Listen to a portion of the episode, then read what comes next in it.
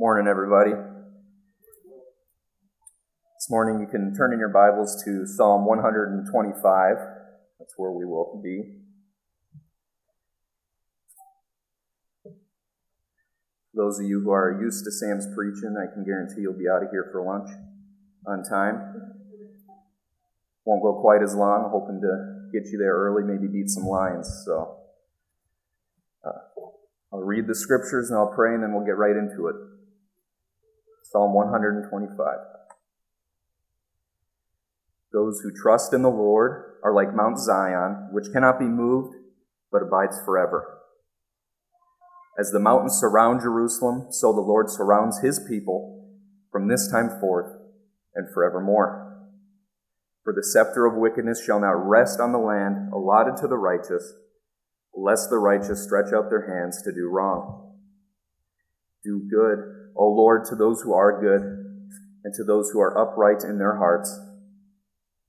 But those who turn aside to their crooked ways, the Lord will lead away with evildoers. Peace be upon Israel. Would you pray with me? Dear Heavenly Father, I thank you for this day, the beautiful weather outside, and being able to gather here as your children. Lord, in this life it's so easy to lack security and assurance in our salvation, but I thank you that you've given us your word so that we can be confident in what we have in you.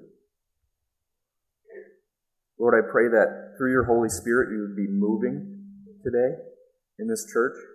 I ask you would be at work in the hearts of the people here and also in my heart as well as I give the message. Lord, just strengthen us to hold fast to your word and to cherish it because through it we understand that Christ is our Savior and He died for us. So I just pray over this time and ask for your Spirit to be with us. In Jesus' name, amen. So this morning we're in Psalm 125, and back in my church in Madison, we're going through a series of uh, called the Psalms of Ascent. Uh, and that's a series of 15 Psalms within the book of Psalms, Psalms 120 through 134. And we don't particularly know specifically why uh, these uh, Psalms were written or how they were utilized, but probably Israelites would sing these Psalms when they would journey from their homes to Jerusalem. And they're called Psalms of Ascent because Jerusalem was one of the highest points in Palestine, so you'd literally have to ascend to get there. Uh, John Calvin describes the individual psalms of ascent as different musical notes, each arising in succession, each psalm representing a different note or a different facet of the Christian life pain, distress, fear, confidence, praise, all of them taking you up to God. And today, Psalm 125 will be a musical note meant to stir confidence in our heart through trust in God. Because it's so easy in this life and in this world to lack confidence as Christians. with that, I want to ask a question for you to just kind of think about.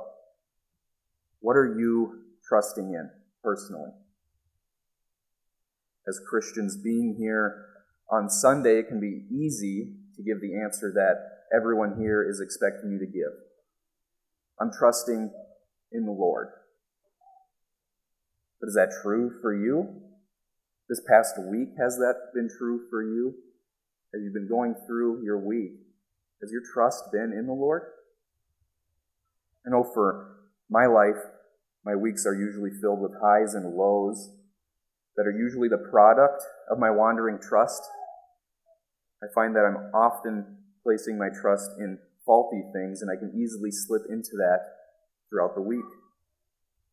What are you trusting in today, this past week? What have you been putting your trust in? Has it been your bank account that you've been building up so that when hard times come, you at least have a financial net to secure you? Or have you been trusting in your good Christian morals that you were brought up in because they provide you stability and direction in this life when things seem to be so out of whack? Your trust can be placed in many different things that will lead you to anxiety, sadness, and doubt. When your trust is in the wrong things, your life is like a sinking ship. On the top deck, things might seem pretty normal at first. You might not notice a difference. But as time passes and that ship takes on more water, the reality of your sinking starts to set in and panic takes over. We start to wonder is God really reigning and ruling in a world where it seems like everything is out of control? Is it worth it to continue in this faith, even though there seems to be so much going against it? Will it really be worth it in the end for us to persevere through these difficult times? When these questions pop up in my life, one constant usually is with it. My trust has been in faulty things. In this psalm, we will see three truths about God that shows that when we trust in Him, He will give us a sure confidence to face all of life. The first truth, the Lord secures us.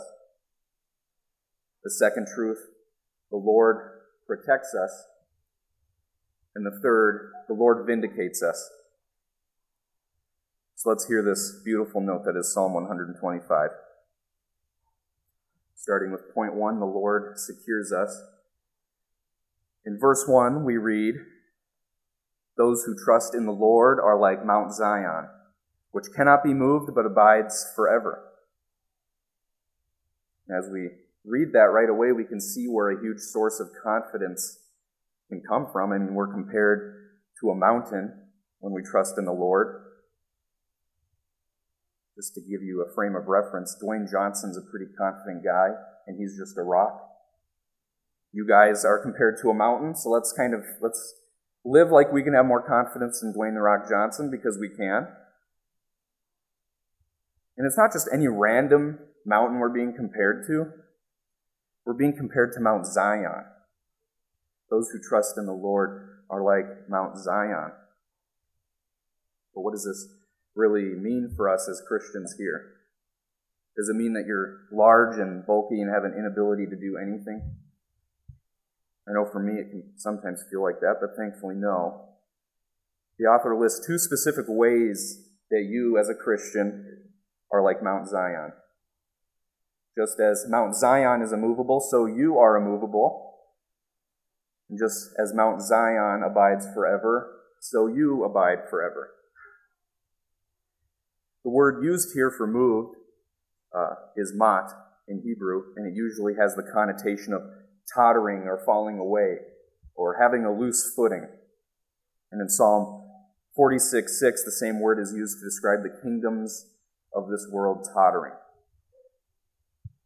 What does this mean? How is it that God's people can not totter or fall, but abide forever? If you're like me, there are definitely many times where you feel movable in this life.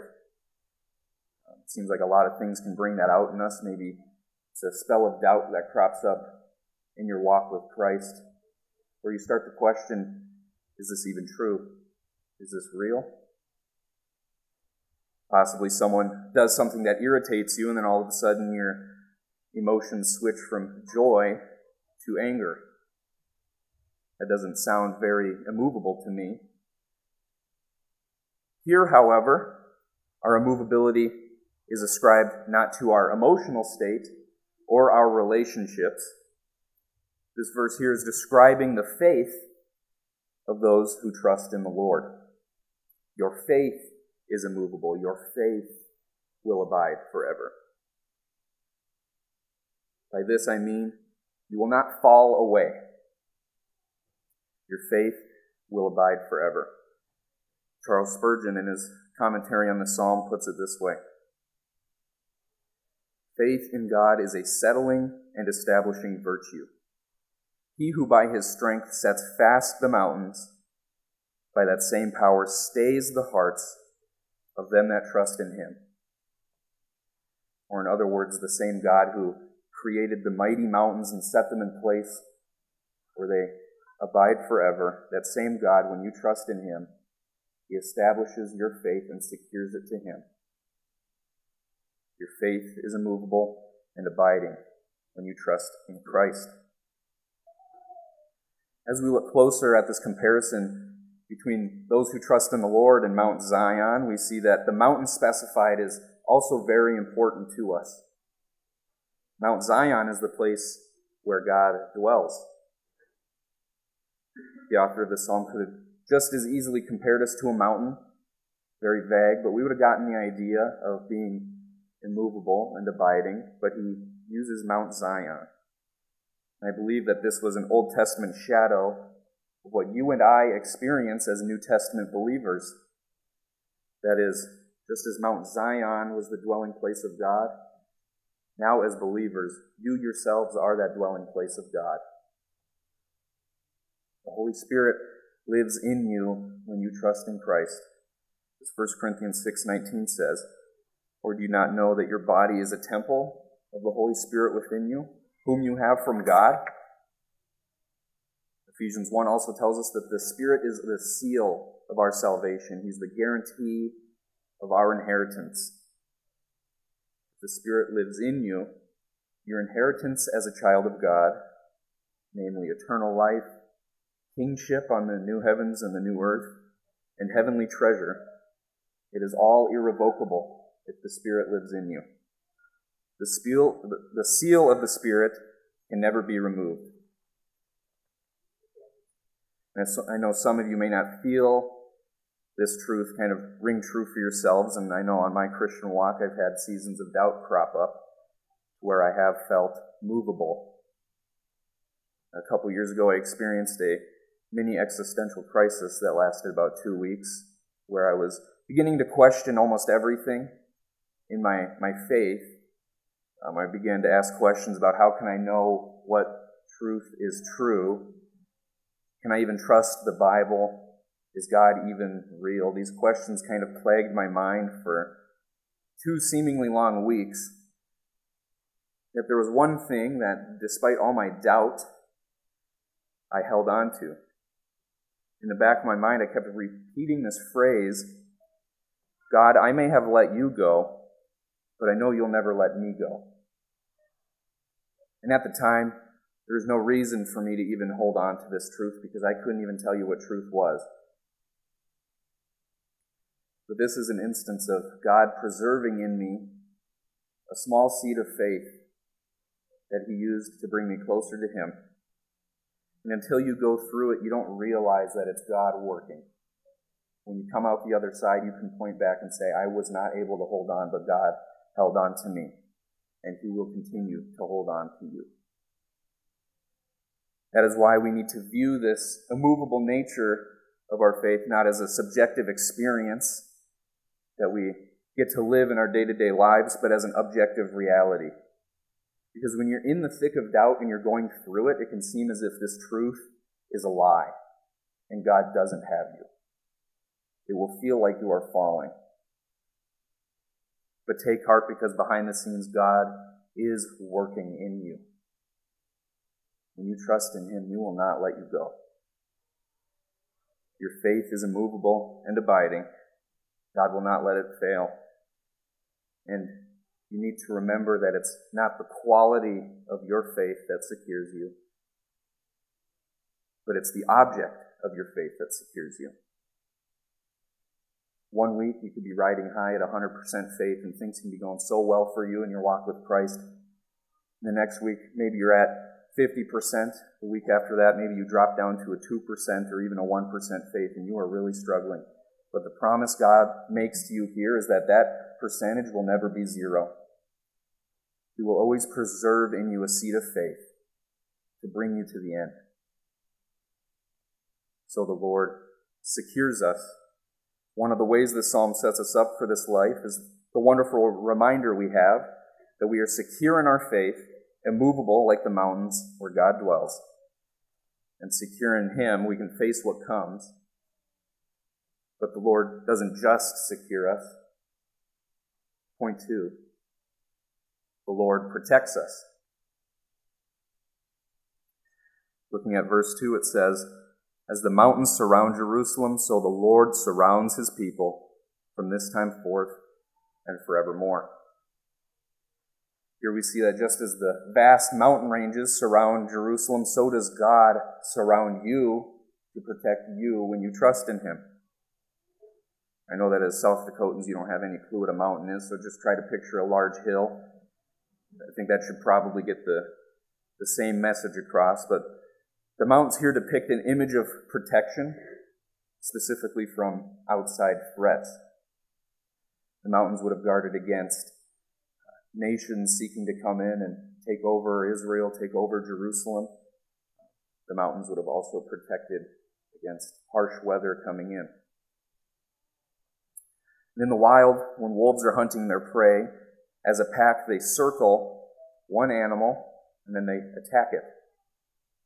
And it's very effective, otherwise, wolves probably wouldn't be around anymore. But in a similar way, Christians are also facing danger from every side. And our enemy is described in Ephesians 6:12 when it says, "For we do not wrestle against flesh and blood, but against the rulers, against the authorities, against the cosmic powers that are presiding over this present darkness, against the spiritual forces of evil in the heavenly places." And earlier in the book of Ephesians, in chapter 2, you can read that we are actually surrounded by three very menacing wolves as Christians the world, the flesh, and the devil. And all of these evil entities have one goal in common when it comes to you. They want you to denounce Jesus Christ as the Savior of the world, and they want to drag you into hell with them. That is what they want to do, and that is their only goal and purpose in this life. Yet you have hope.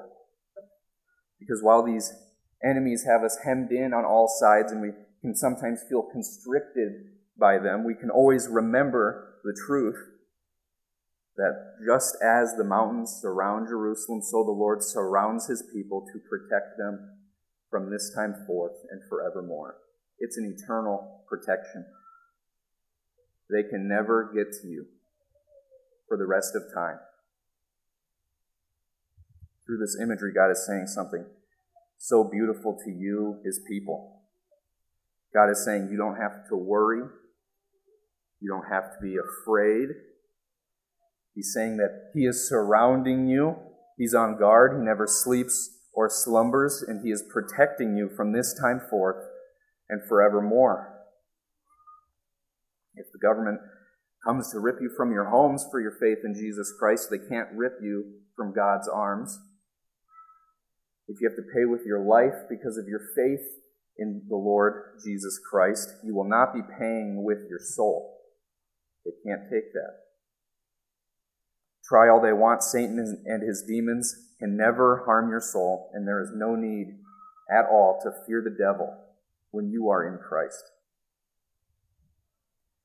Continuing to verse 3, now we kind of catch a glimpse of a specific threat that Israel uh, is dealing with and has dealt with many times in the past. The verse says this For the scepter of wickedness shall not rest on the land allotted to the righteous, lest the righteous stretch out their hands to do wrong. Here we see a description of a threat faced by faithful Israelites. There is a wicked ruler who has taken up authority over Israel and we get this from the phrase scepter of wickedness. Uh, the word scepter is usually associated with some form of rule, uh, sometimes political, sometimes an economic rule. Uh, but here it's a political rule, and it's modified with the word wicked. So we have a wicked ruler presiding over Israel. We see this over and over again in the book of 1st and 2nd Kings that this is not anything new for Israel. Um, I randomly flipped my Bible open to Second Kings, and I, I don't recommend reading your Bible in this way. It was mostly for an experiment I was doing, but I just opened it to Second Kings, and this was the first passage that I laid eyes on. In the fifteenth year of Azariah, king of Judah, Pekahiah, the son of Menahem, began to reign over Israel in Samaria, and he reigned two years.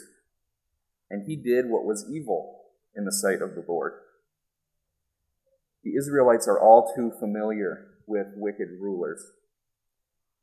And the danger associated here with wicked rulers is that they can draw others into their wickedness to perform the wicked things that they're perpetuating. So he says, The scepter of wickedness shall not rest, lest the righteous stretch out their hands to do wrong. So there's correlation between a wicked rule and wicked followers. The NIV translates this verse as, The scepter of wickedness will not remain on the land allotted to the righteous, which implies that there's already some sort of wicked rule presiding over Israel at the time of this psalm's writing. God may remove that wicked ruler from Israel and he may not. But to the Israelites who are struggling underneath these wicked rulers, these promises we're looking at would have been a source of encouragement and joy. Namely, that they are secure in the Lord and they are protected by that same Lord. And not only that, amidst a generation of wicked men, he will be faithful and preserve them through it. And so it is for you, Christian. What wicked rulers do you have in your life that you face? Perhaps it's a, a boss at work who demands that you lie for the sake of the business so that things go smoothly, more money comes in. Maybe it's a spouse at home who is abusive, verbally or physically. Perhaps it's the culture, which demands total and complete acceptance of their views, otherwise, you're condemned as a blasphemer and a heretic. Whatever the ruler, whatever the oppression you're facing in your life, God will protect your soul from them. And they can never, no matter what they do, no matter how hard they try, they can never take Christ from you. He is inseparable from you when you trust in Him whether or not we share those rulers that I just mentioned, we all have experienced the same exact wicked rule in our lives. Paul in Ephesians 2 tells us that God has delivered us from the tyranny of the prince of the power of the air, that is Satan. Before we are saved, we are under the scepter of wickedness in the form of slavery to sin and slavery to Satan. And through trust in God, we are transferred from that kingdom of darkness where Satan is ruling over us, where sin is ruling over us. We're transferred from that kingdom into a kingdom of light where by God's grace we can live righteously, we can follow after the Lord, and it is all by God's grace. The scepter of wickedness is removed from us, and we are free and it's removed from us in such a way that the scepter of Satan's rule can never res- preside over you ever again. He can never have dominion over your soul like he had before Jesus Christ saved you. God will keep you. He is holding you, and he will never let you go. And his protection is sure, reliable, and eternal. God will keep you. Even in the midst of pain and death, God's protection is like the mountains that surround Jerusalem. In Christ, we are safe. So the Lord secures us, the Lord protects us, and third, the Lord vindicates us. Finishing out this psalm, we read, Do good, O Lord, to those who are good and to those who are upright in their hearts. But those who turn aside to their crooked ways, the Lord will lead away with evildoers. Peace be upon Israel. Here in these two verses, God is telling you that He will vindicate you, Christian. We see here a prayer sent to God by faithful people, His faithful Israelites. And this prayer is a hopeful inquiry for God's justice to be acted out on the good and the bad. The Israelites have been under this oppressive rule that we learned about in verse 3, and with that, some of their people have defected, capitulated to the side of the wicked ruler because they deemed it easier to take that yoke on than to take the light yoke of Christ. They abandoned God, they jumped ship, and they turned aside to their crooked ways.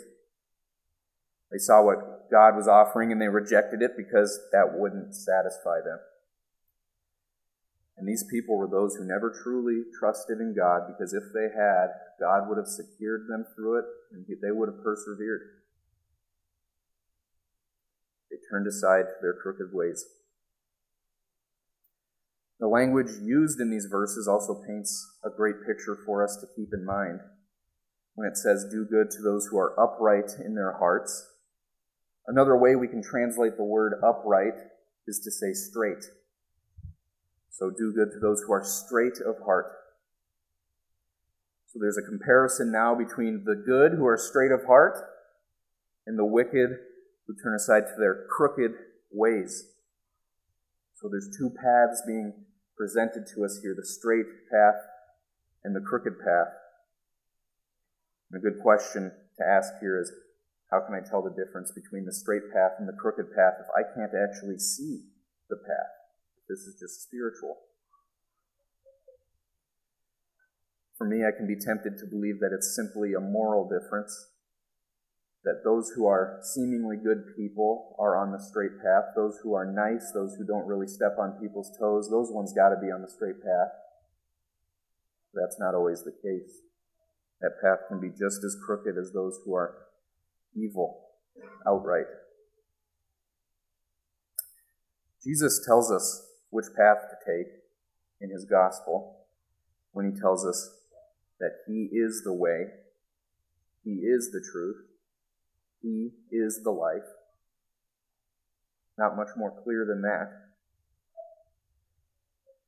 The path that is straight is Jesus Christ himself. And if our eyes are fixed on Christ, and we are walking towards Him, we can know that we are on the straight path. To walk towards Christ is to listen to Him through reading your Bible, through reading the Word, through hearing the Word preach. That's how we can listen to Christ. To walk towards Christ is to talk with Him through prayer every day and to follow Him through obedience. That is how we know that we are walking towards Christ, when our eyes are set on Him and we are listening, we are talking, and we are following. This is how you can be sure that you are on the straight path and not the crooked path. Walking the straight path in this life more often than not means being ridiculed by the world. Uh, this past month, we probably could have felt that a little bit more than more months as Pride was being celebrated. We are told that our traditional values are misogynistic and harmful to the people around us. We are called narrow minded because we say it's only through Jesus Christ alone that you can be saved, not through Buddha, not through self improvement, not through a law, not through being a good person. None of those things could ever provide you any form of salvation. They only provide you with delusion. There will be many things that you encounter in this life that will tell you that your faith in Jesus Christ is foolish. And you may even start to doubt your faith. You may have thoughts like, is this really worth it for me to continue on this straight path? But, brothers and sisters, on the day of the Lord, Lord, all will be vindicated the truth of the gospel will be made manifest before the eyes of everyone in the entire world. And on that day, all the struggles you met with on the straight path, all the doubts that you pushed through, they will be vindicated before the eyes of every single individual that has existed. Those who hated you for your faith and those who loved you for your faith will finally see that you were right and they were wrong and they will finally see that the God they had rejected is full of more grace, full of more love and joy than any of the false gods that they have built up for themselves. You will be vindicated for your faith. And that is sure. And if we trust in that, that there will be a future vindication of our faith where everything is proven right and we are shown to be wise instead of fools, let's let that future vindication equip us now in our conversations with people. If we trust in the Lord that this is right and in the end of days He will show us to be right, then in our conversations with people, let's act like it. Let's show them, I'm confident in this. I am right. Jesus Christ is the only way of salvation. The way you are walking leads to hell. And I'm only telling you this because I care. Our conversations ought to look like that. So much confidence can be had in this truth that God will vindicate you for your faith. And it feels good to be proven right. All of us have probably experienced that at one point or another in this life, just small moments of being proven right. Recently at work, I got to experience the, the, the sweet taste of vindication in front of all my coworkers. Uh, one of my buddies and I were arguing about a bar of soap, specifically about what color it was. Um, it's a bar of soap from Dr. Squatch, and I was saying that it was black because I was using my eyes. He said that it was blue and that's he has no reason to say that. and we went back and forth for honestly t- too long during the workday. It was too long, several hours it seemed. And it got to the point where I was like, I need to go to the only source I know that will vindicate me, that will show me to be right. So I went to the Dr. Squatch website and I filled out their contact me form. And I said, listen, there is workplace conflict that needs to be resolved, and you are the only one able to do this for us. I asked them, Is this bar soap black or is it blue? And the email got sent, and we sat there waiting eagerly. By the grace of God, two hours later, I received an email in my inbox from Dr. Squatch. And this was the moment when I knew I would be vindicated. So I opened the email and I read it aloud for everyone in the room to hear.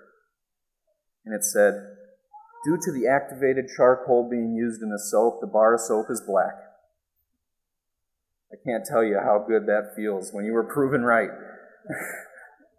kind of get a little bit of a high from it, I'm not going to lie. Um, I may have also printed out that email and it's at my desk. So, but it feels good to be proven right, you know. I, have since apologized to my coworker for pride that may have come up after that, so you don't have to get on me for that. but it feels good to be proven right. And on the last day, that's what's going to happen to you as a Christian. You are going to be proven right, except it'll feel way, way better than being proven right over a bar of soap. God secures us, God protects us, and God vindicates us. As we come to the end here, fittingly, the psalm concludes with the proclamation, Peace be upon Israel. The psalm is meant to stir in your hearts a confidence in the Lord that ultimately leads you to peace in your life now, just as it did for the Israelites in the Old Testament who were facing wicked rulers. As God's beloved children, you can have assurance in your salvation. I know what it feels like to lack assurance. There's some days where maybe you wonder, God, am I really yours? Have I sinned out of your graces? There are days when I've just felt like I'm a fraud with my faith. Have I actually been genuine in my trust and in my profession of my faith in God? But have assurance that when you placed your faith in Jesus Christ, He made a promise that He will never lose you and He will raise you up on the last day. When you place your faith in Christ and you trust in Him, no matter what happens in the middle, He will preserve you, and on the last day, He will lift you up. That question can kind of still ring in our minds. How can I know that I'm genuine in my faith? How can I know that you know, I actually trust the Lord? Going back to what I said earlier, are you walking towards Him or are you walking away from Him? Not only that, when hard times come up in your life, where are you turning? Who are you trusting in to save you? More often than not, I can be tempted to open up my phone and scroll on my social media apps to just kind of move past any difficulties that come in my life. But who are you trusting in to save you? If you're running to prayer, to, to reading the Word when something comes up in your life, that would be a good sign that you are on the straight path. When we trust in ourselves, it's understandable why our doubts creep in. We are weak, we are finite, we are fallen creatures, and we are oftentimes very foolish. But this is why God gives us Psalms like Psalm 125 to remind us not only of the salvation that we can have in Jesus Christ, but of the security of that salvation provided by that same Lord. Let's put our hope in a God who secures, who protects, and who vindicates, and who has demonstrated that more clearly than ever in sending his Son, Jesus Christ, as the perfect shepherd, the perfect king, the perfect sacrifice for our sins. If you're here today and you're thinking to yourself, I may be on the crooked path, I may be walking away from God. I'd like to invite you to trust in Jesus Christ today. He offers you true security, true protection that leads to a life of peace. He offers you unfailing protection to keep your soul safe under the assaults of the world, the flesh, and the devil. And whether you are sitting here and you like it or not, there will be a day where Jesus Christ will return and he will do good to those who trusted in him. But those who turned aside to their crooked ways, he is going to lead away with evildoers because that's the path they set out for. Trust in Jesus, and you can be sure that he will raise you up on the last day.